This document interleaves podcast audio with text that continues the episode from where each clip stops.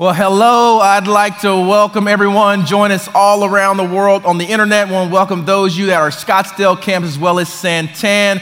Uh, my name is Scott Williams, and I bring you greetings from the great state of Oklahoma, the city of Oklahoma City, home of the 2015 NBA champions.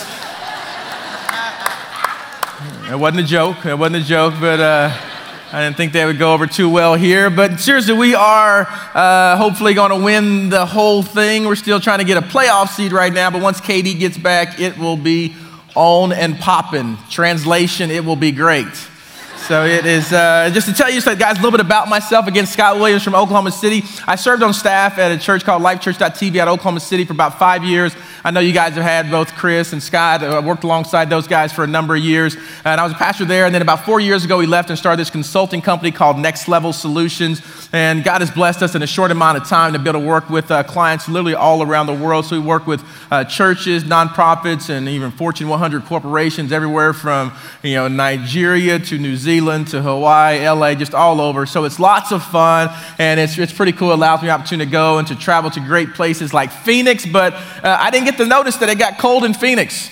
I mean, I don't know. I want my money back. You know what I'm saying? Like, I, what in the world is going on? I've only been here in the summer, but it's great to be here. And one thing about, again, traveling is I go all around, all over the place. I'm always in airports. Here's the deal. Like, I get the whole airport security stuff, but I, sometimes I can do without it. Sometimes it's just like, it's just too much. But anyway, I do that. But then one thing about traveling is you meet all sorts of people. Like, I read, I meet some really, really awesome people and I meet some really, really like not so awesome people. You know what I'm saying? So like I'm meeting all these people, and one thing about flight is like it never fails. Like when you're in the flight and you're sitting next to someone, it's always like anywhere from five minutes to 25 minutes into the conversation. They always ask, "What do you do for a living?" And I'm telling you, once I tell them I'm a pastor, it's like they start stuffing liquor bottles in the back of the seat. They start trying to hide their Fifty Shades of Grey book. I mean, there's all these different things, like trying to cover it up with a Sky magazine. So anyway, I got to do that. But uh, and one time I was on my way to Detroit, and I sit by this guy who looked like Uncle Si from Duck Dynasty. And so I'm sitting by Uncle Si. I'm flying to Detroit, and about five minutes in, Uncle Si leans over to me and says, "Guess what? One of my best friends is black." Just for the record, that is not like a term of endearment. You know what I'm saying? Like, he might as well said, one of my best friends is black. You know what? I even own a pair of black boots. In my house, we watch a colored TV. Oh, so anyway, that's, you don't have to let a black person know that you know another black person. You know what I'm saying? So I'm going to free you of that from 2015 and on. You ain't got to say that anymore. So, um, it's all good. So, again, I'm always at different places. I'm always traveling. So, it's lots of fun. Again, lots of, lots of great people. And I'm really glad you guys are here this weekend because one thing about like the Sunday before like 2015 starts, like it's like the best Sunday ever. Like the people that aren't here today, like, I don't know what's going to happen to their 2015, but like your 2015 is going to be awesome. You know what I'm saying? So, um, you guys are excited. You guys are excited for yourself, don't care about anybody else. Get them. Uh, but anyway, so like we're going to, um, one thing my family likes to do at the beginning of every year, we like to, we do the Daniel fast. So for the first 21 days of the year, we fast. We'll do X amount of days water only, then we'll do Daniel for the remainder of the year. And so I, I figured it'd be very fitting today that as we go into this mess, we begin 2015, we look at someone who really exemplifies what it means to pray and to fast and have a great 2015. So we're going to look at the life of Daniel. So I really think it'll be something in my prayers, it'll be something that God really just speaks to you. And so before we dive into God's word, let's go ahead and go to our Heavenly Father in prayer. Let's pray. God, speak to our hearts. Amen. Oh, y'all thought it was going to be some long winded prayer? No. Just for the record, God listens to short prayers as well. Can I get an amen? Amen. amen. Real quick, by a show of hands, at all of our locations and right here, how many of you guys have like a friend or a family member, someone that likes to pray really long prayers? Raise your hand, raise your hand. All right, keep them up. If you're not raising your hand, you are that family member or friend. I'm just saying, like, and, and it's like they always want to pray like the long prayers before the meal. You know what I'm saying? And why do they always want to just bless the hands that prepared the meal? Start blessing the whole body. You know what I'm saying? Like, bless the hands that. Pre- they don't do that in your family? Scratch that joke from the next time I I do this message. And so, no, but uh, again, I'm, I'm really excited to be able to share with you guys today. I told you earlier from Oklahoma City, just a, a couple other things about me. I think I told you have, we have two boys. My wife, her name is LaKendria. She's white. just joking. Not that I fooled you anyway, you know what I'm saying? Like, la, anytime it's la or sha or da or ma or, you know, if I would have said her name was Sally, you might have wondered, you know what I'm saying? And so we have two boys, they're awesome, and they play sports, they love Jesus. My wife's awesome, she's hot, she's like the hot fudge on my Sunday. She's the hot sauce and maple syrup on my chicken and waffles. I think I might want to go to Lolo's after service today. I'm just saying. So, anyway, let's, uh, enough about me and all that. Let's go ahead. If you have your Bibles with you, uh, go ahead and open them up to Daniel 6. Again, if you have your Bibles with you, you can open them up. If you have a smartphone, go ahead and open up to Daniel 6. Even if you have a dumb phone, you can open it up to Daniel 6. A dumb phone would be everything other than an iPhone. Sorry, Android users. Scottsdale, open up your iPhones. I'm just. You guys have to forgive me. I'm kind of ADD. Sometimes I don't know what's going to come out next. So, uh, Lord, forgive me in advance for anything that I might say that might um, not honor you. So, anyway, uh, let's go ahead. The, the title of today's message is The Power of Prayer the power of prayer. I'm going to go ahead and set the time that we're looking at in Scripture. It's time when Daniel had served faithfully um, for over 70 years. I mean, some of you guys think you've been like serving long time at your job, you're ready for retirement. Try 70, seven zero years faithfully and demonstrated great leadership. And as a result of it, he continues to get promoted by the satraps, which are the province rulers of the time. And so you're tracking with me. He's serving faithfully. He continues to get elevated and promoted. And, and how many of you guys know what happens when you begin to get elevated and promoted? Who starts to come out? The haters. That's exactly right. So I like to say it this way as you reach new levels, you're going to get new devils. Let me rewind and say that again. As you reach new levels, you're going to get new devils. I don't care whatever it is. You could be in high school. Maybe you're on the cheerleading. Maybe you're on the varsity squad. Maybe you get a promotion at a job. Maybe your boss starts to have you do this or that. Maybe you're the head usher now at church. Whatever it is, as you reach new levels, new devils are going to start to come out. And so that's what was happening with Daniel. And so these haters, they knew that Daniel was a very faithful man of God. They knew that he was a man of prayer. And they're thinking, what can we do to get this guy caught up? And they started to plot and plan and think, you know what, what can we do? You know, so they, they, they got together and said, hey, let's go to King Darius. Let's say, King Darius, anyone that's caught praying to anyone other than you, we should get them thrown in the lion's den. And King Darius thought about it. He looked at it from more of a political position, like, okay, I guess if everybody's praying to me, we'll be on the same page, some more unity. And he didn't look at it from a spiritual context. And so he said, okay, we'll go ahead and do it. We'll go ahead and write it in the law. And about that time, we'll go ahead and pick up in scripture, if you, uh, Daniel 6, uh, verse 10 and 11. Here's what the Bible says. When Daniel knew that the document had been signed, he went to his house where he had his windows in his upper chamber open toward Jerusalem. The Bible says he got down on his knees three times a day and prayed and gave thanks before his God, as he had done previously. Then these men came by agreement and found Daniel making petition and plea before his God. You see, you have prayer, and then you have prayer like Daniel prayed. And the one thing that we're going to learn today uh, from Daniel's life about prayer is this prayer has to become your steering wheel and not just your spare tire. Because what happens when we have flats in this thing we call life, oh no, we need to get the spare tire out and pray to God. But it has to be the thing that's guiding every single thing that we do. So prayer has to be your steering wheel and not your spare tire.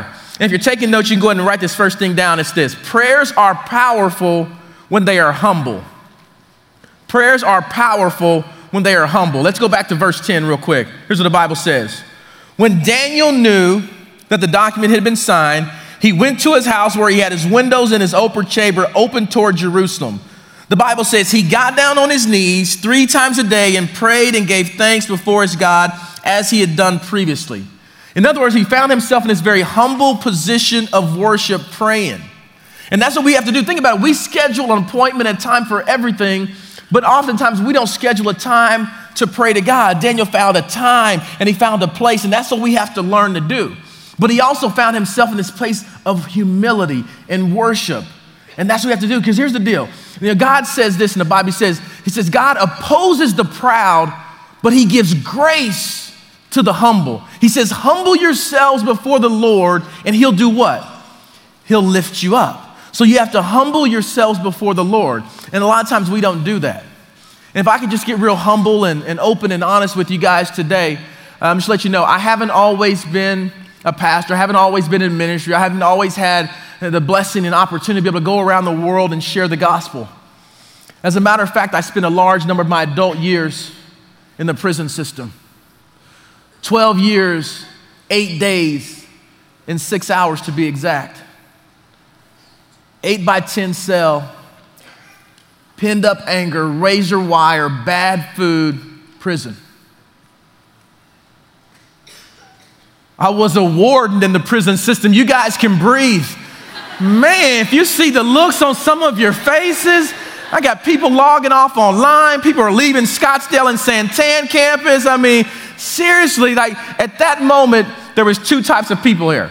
There were those either like, hallelujah, praise the Lord, God redeemed this young man. And there was another group of us like, what's Pastor Lynn doing with a convict in the pulpit? You know what I'm saying? Like, you ain't got to say which group you're in, but um, uh, true story, at the age of 25, I was one of the youngest prison wardens in the country.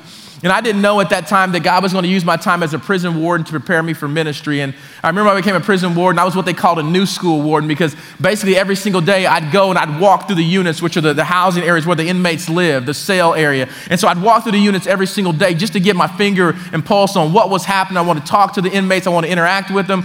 And like the other warden that was there before me, I walked through the unit more time in one week than he did the five or six years that he was there. And so I'd walk through the units every single day.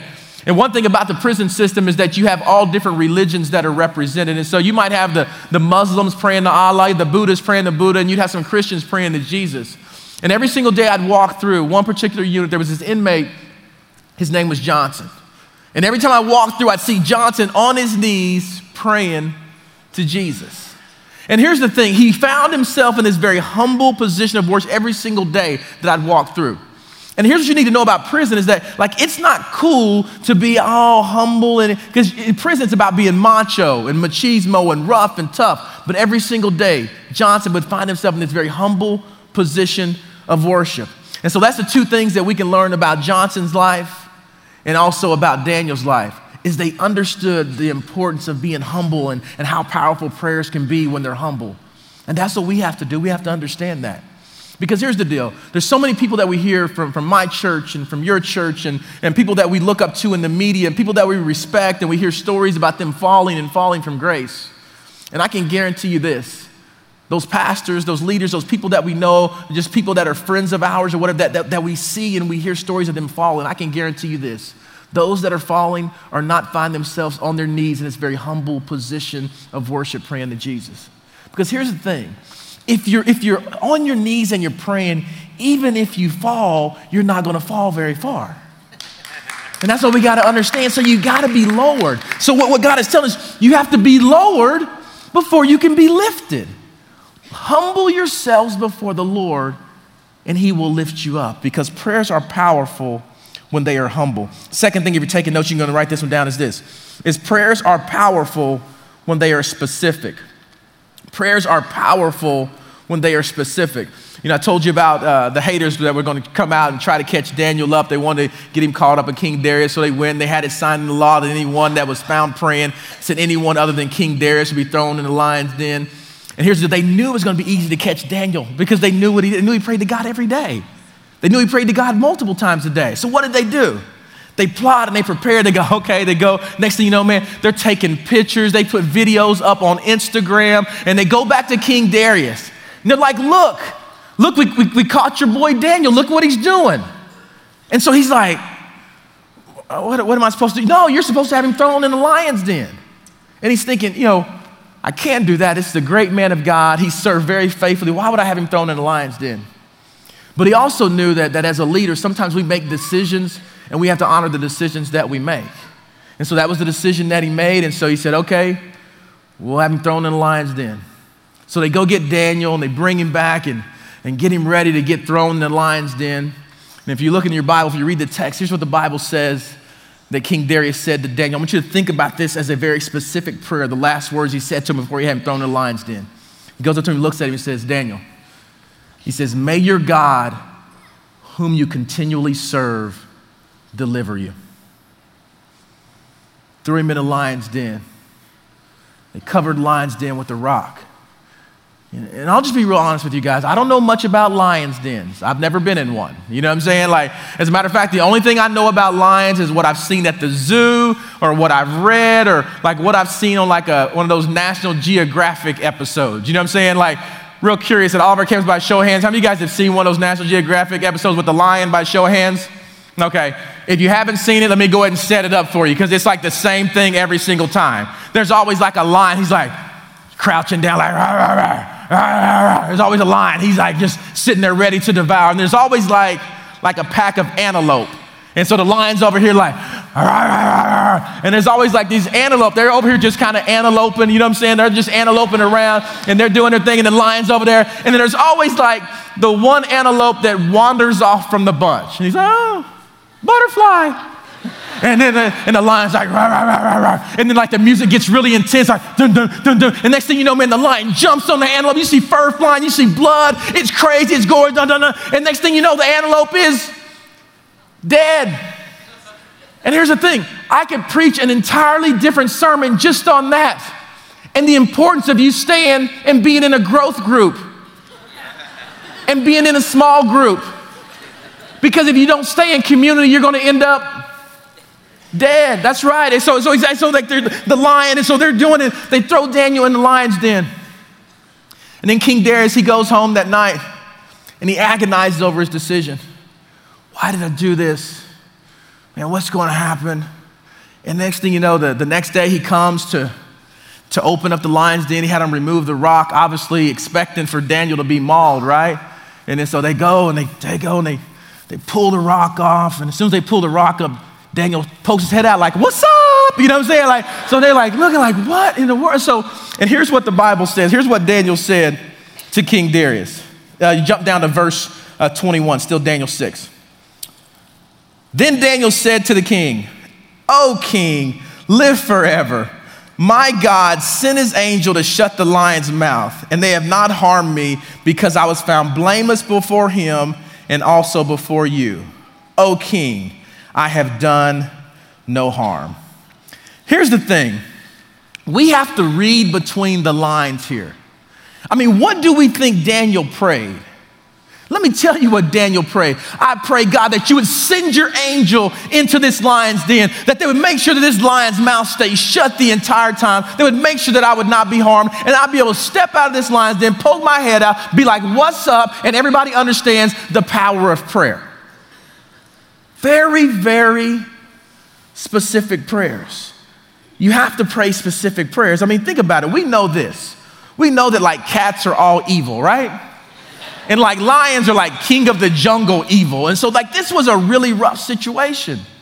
But Daniel's telling him, man, your, your angel came in here and made sure the lion's mouth was shut. And the Bible tells us, man, like, you do not have because you do not ask God. I mean, I think about it in my life, there's so many times when I've prayed specific prayers. I remember one time in, in, Oklahoma City, we had these things that are called tornadoes. I mean, I know you guys may have heard of like hurricanes and like earthquakes. Like tornadoes are like serious business. Like you might wake up and like your house is in like a whole nother town. You know what I'm saying? Like, so it's crazy. And like one time a tornado was coming. So like we pay attention to the meteorologists and like want to know what's going on. And so I remember there was a, there was a tornado coming from El Reno in a bad storm. El Reno about 30 miles from where we lived, and they were telling us on the news that it was softball size hail. First of all, that should be illegal. You know what I'm saying? Like softball size hail. And so, anyway, so softball hail, size hail is coming. At the time, our boys are probably six years old and 10 years old. And so, as the storm started to approach and get closer to us, um, we, we basically we gathered our boys together and we put football helmets on them. And why y'all laughing? I'm just saying, like, uh, so we put football helmets on, we got blankets, and we got like into the interior bathroom, and then we put like a mattress over the top of us.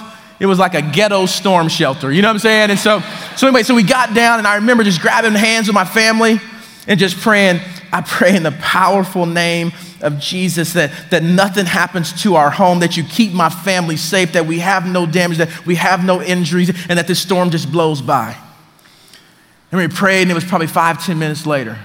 The storm comes through our neighborhood, and we just hear hail just boom, boom, up against our roof and then power went off and i remember the next morning once the daylight came out like there was power lines all down in our neighborhood our trampoline was in our neighbor's yard like three or four houses down it was just crazy and for the next month, you would see the different uh, roofing companies would be in our neighborhood and they would come repairing. And so I just kind of finally called our, our insurance agent, told him what's going on. He's like, Scott, and some of you that are in the insurance business, you might know what I'm talking about. He's like, Scott, here's the deal. Once, you know, with a storm this bad, we kind of know that like a neighborhood is like a total loss. He said, but we'll get somebody out there so they can go ahead and get the process started. And so about a week later, the guy comes out and, and he starts to have a conversation with me about, hey, you know, we're going to go. And he started telling me like, oh, here's the deal, man. We've already done several uh, houses in your neighborhood. He said, we're going to hook you up impact resistant, lifetime warranty. And how many of you guys know when you hear the word hook and up in a sentence together, it's always a good thing. You know what I'm saying? Like, no matter what it is. And so, like, I remember, so he goes up on the roof and he's doing his thing and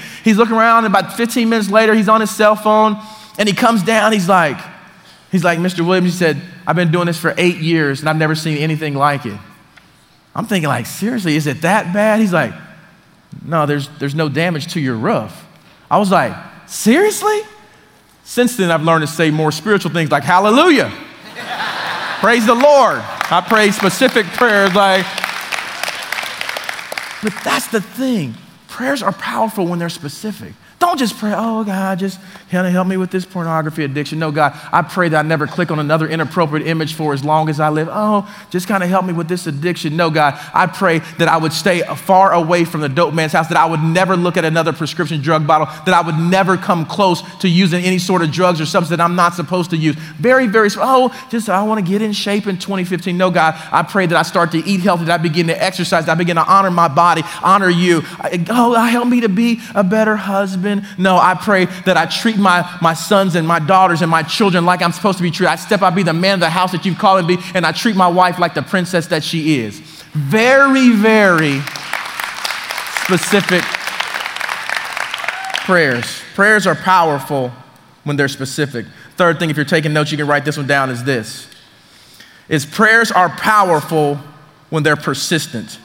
Prayers are powerful when they're persistent. Speaking of persistence, Let's just go back to look at verse 10 and 11 again. That's one thing I love about the Bible. Like, I mean, we could seriously preach an entire message on verse 10 and 11 for the next month just on the things that you don't see. I mean, that's why it's the living, breathing word of God. Let's look at verse 10 and 11 again. Here's what the Bible says. When Daniel knew that the document had been signed, he went to his house where he had his windows and his upper chamber open toward Jerusalem. It says he got down on his knees how many times a day? Come on, we can do better than that at all of our campuses. How many times a day? Three times a day and prayed, th- and prayed and gave thanks before his God as he had done previously. In other words, he did it three times a day as he had done previously. In other words, it's something he did over and over and over and over again. Then these men came by agreement and found Daniel making petition and plea before his God. You see, a lot of us pray and nothing happens, and so we're kind of done. But if we look at Daniel's life, he prayed over and over and over and over and over and over again. And see, prayers are powerful when they're persistent. As a matter of fact, at all of our campuses and right here, I want everybody hold up one finger. One finger. And hold your hand up. I want everybody participate. Now I want you to take that finger and tap the hand like this in rhythm together. There we go. Now two fingers. Now three fingers. All right, four. All right, five. All right, stop. You see what happens when you pray over and over and over and over again? It begins to get louder and louder and louder and louder. And the Bible says that faith comes by hearing and hearing the word of God. So as you pray over and over and over and again, it gets louder, it's more persistent. You begin to hear it, you begin to believe it. The people around you begin to feel it, your family members begin to see it. That's what happens when you pray over and over and over and over again.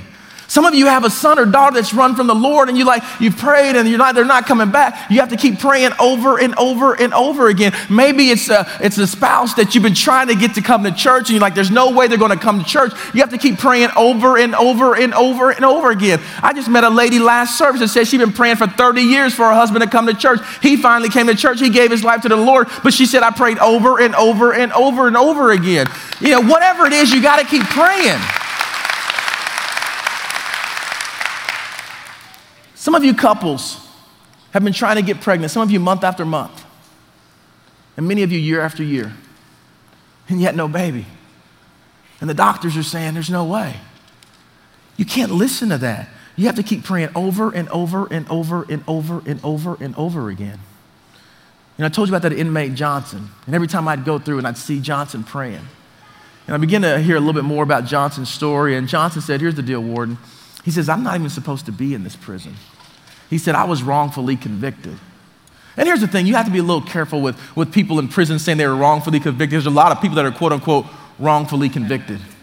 But there was something about Johnson that was just believable. He said, No, Warden, he said, I, I, I was wrongfully convicted. That's why I pray over and over and over again. I just pray that my good name is going to be restored. And at this time, Johnson had already done over six calendar years in the prison system. And with all of his, his good time and good behavior and the amount of time he had already served, he was set to get out within the next year, year and a half. And so a lot of the other inmates would come up and be like, Johnson, like, why do you keep praying over and over again? You're gonna get out of here. Like, they're like, you know how to do this time, dog. Like, why are you praying? Just do your time and get out of here. He's like, no, I'm gonna keep praying because I want my good name to be restored. I mean, and just like Daniel, neither one of them allowed their outward circumstances affect their inward assurance that God was gonna show up. And that's the same thing for you. Don't let your situation right now, because it looks rough and you can't see any light at the end of the tunnel, and because everybody else is saying, Why are you doing that? You got to keep praying over and over and over and over again. You have to be persistent because prayers are powerful when they're persistent. If you're taking notes, you can go ahead and write this fourth one down. Last one is this is prayers are powerful when they're expectant. I'm gonna help you to remember these four things so you remember them for the rest of your life. Uh, basically, it's an acronym HSPE or High School PE. High School PE. For some of you guys, that'll bring up some bad memories.